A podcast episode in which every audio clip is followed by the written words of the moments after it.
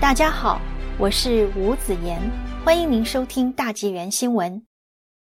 周晓辉评论：川普说与普京相处融洽，对北京意味什么？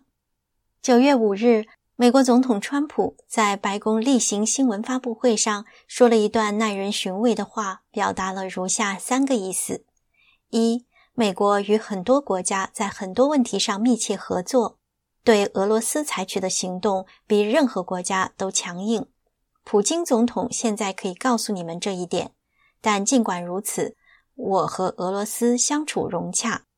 二，我与全世界所有国家都相处融洽，除了中国以外，这是我的选择，因为他们造成病毒大流行，让我很不满，完完全全的不满。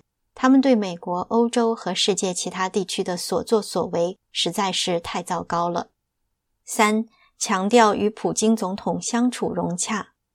这段话的重点是，川普一方面刻意强调与俄罗斯与普京关系融洽，少有的直面与普京的关系；另一方面暗示，因为疫情问题，与北京与习近平关系并不融洽。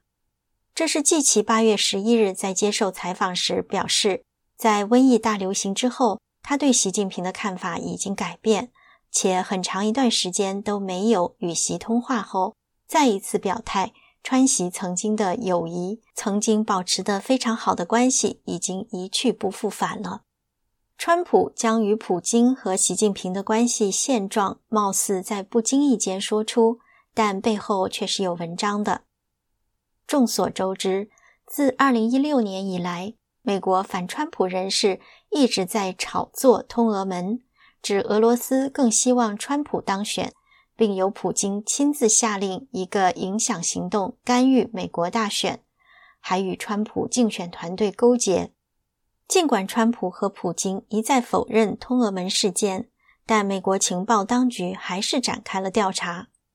在这样的背景下，倾向于和普京搞好关系的川普也只能避免与普京有过多的接触。二零一九年四月十八日。美国司法部公布的经过删节的通俄门调查报告，证实了川普竞选团队没有在2016年总统选举期间通俄，还了川普清白。而且有证据表明，很多证据是伪造的，而且牵扯到奥巴马时期的政府官员和克林顿竞选团队成员。自此之后，美俄高层互动增加。去年12月10日。美国国务卿蓬佩奥、川普在华盛顿先后与到访的俄罗斯外交部长拉夫罗夫举行了会谈，涉及的议题包括新削减战略武器条约、中导条约、核军控、俄美贸易合作、朝鲜半岛局势、叙利亚问题、委内瑞拉和乌克兰东部局势等。在随后的记者招待会上，拉夫罗夫暗示。与美国搞好关系符合俄罗斯的利益，这包括政治和经济利益。拉夫罗夫还特意点出，中共的军备数据与美俄两国相比有巨大差距。中共无论是在武器数量还是核武库的结构上，与俄罗斯、美国都不是一个等量级的玩家。言外的警告之意，大家都懂的。此外，俄罗斯还同意美国提出的让中共参加军控谈判的设想，后来还邀请中共参加今年六月在奥地利举行的美俄军备管控会谈，讨论延长即将在明年二月失效的新削减战略武器条约，但中共却是一口拒绝。中共为何如此害怕加入军控谈判呢？或许不久前美国五角大楼发布的中共军力报告。可以看出中共的野心。报告称，预计未来十年，中国核弹头数量至少翻倍，并且接近获得陆海空发动核打击的能力。一旦中共加入军控条约，将不得不被迫限制发展新型导弹等。显然，中共不愿受军控条约束缚，不仅对美国和世界，对俄罗斯也是一大威胁。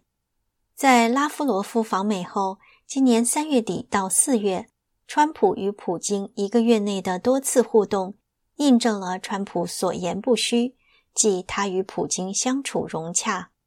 三月三十日，川普和普京通话，对病毒在全球大规模传播表示关注，并互相通报了各自国家在抗击疫情方面所采取的措施和加强两国协作的问题。除此以外，双方还讨论了委内瑞拉问题，并就国际能源市场稳定的重要性达成了一致，还约定举行俄美两国能源部长级磋商。就在此处通话后不久。俄罗斯军用运输机就将一批口罩和呼吸机运到了美国。四月十一日，川普和普京再次围绕石油减产问题通了电话。莫斯科最终接受了沙特倡导的减产协议。四月十四日，拉夫罗夫透露，川普在最近一次和普京通话时表示，美方愿意向俄罗斯提供医疗援助，将美国投桃报李的善意公之于众。随后，俄罗斯也表示，必要时将愿意接受美国的援助。四月十九日，川普表示，美国对俄罗斯施加制裁，并不妨碍他与莫斯科的良好关系。四月二十五日，川普和普京发表了一份联合声明，强调“易北核精神”是我们各国如何抛弃分歧、建立信任，并进行合作以追求更大事业的一个例子。抛弃分歧，建立信任，并进行合作，以追求更大事业，指的是什么？在川普政府指出中共是世界上最大的威胁，并全面采取反制措施，同时打造世界反共同盟后，川普公开传递自己与普京关系良好的信息就不简单了。那就是在美国反共灭共这条路上。在追究中共将病毒散播到全世界的问题上，被中共视为新时代全面战略协作伙伴的俄罗斯不会成为掣肘。即川普和普京极有可能已经在某些问题上达成了默契，俄中不会结盟。事实上，了解共产政权邪恶的普京，出于政治经济上的考虑，也是倾向于改善俄美关系。并有意保持与北京的距离和戒心，比如对于美中贸易战，俄总统发言人就在去年习近平访俄前表示：“这不是我们的战争。”即事不关己，高高挂起。对于北京的反美言论和举措，也是缄默居多，偶尔才出于面子，不痛不痒地表示一下支持。至于中共高调推出的一带一路，莫斯科则是给足面子，但少见行动。不仅如此，今年莫斯科与北京的互动，较之莫斯科与华盛顿更是见少。普京的选择对于北京而言，一定感觉到心底瓦凉瓦凉的。要知道，在美国的重压下，北京面临的外部环境可是远比两年前糟糕得多。现如今，欧盟日趋强硬，中东走向新的和平。日本、印度、澳大利亚紧随美国，亚太地区正打造小北约，拉美趋于稳定，非洲多国也因为疫情对北京怨气多多。而川普与普京相处融洽，向北京释放的是核信息，中南海是心知肚明。无疑，不仅是逆风逆水，北京孤家寡人的处境正在坐实。这样的处境还能有什么结果呢？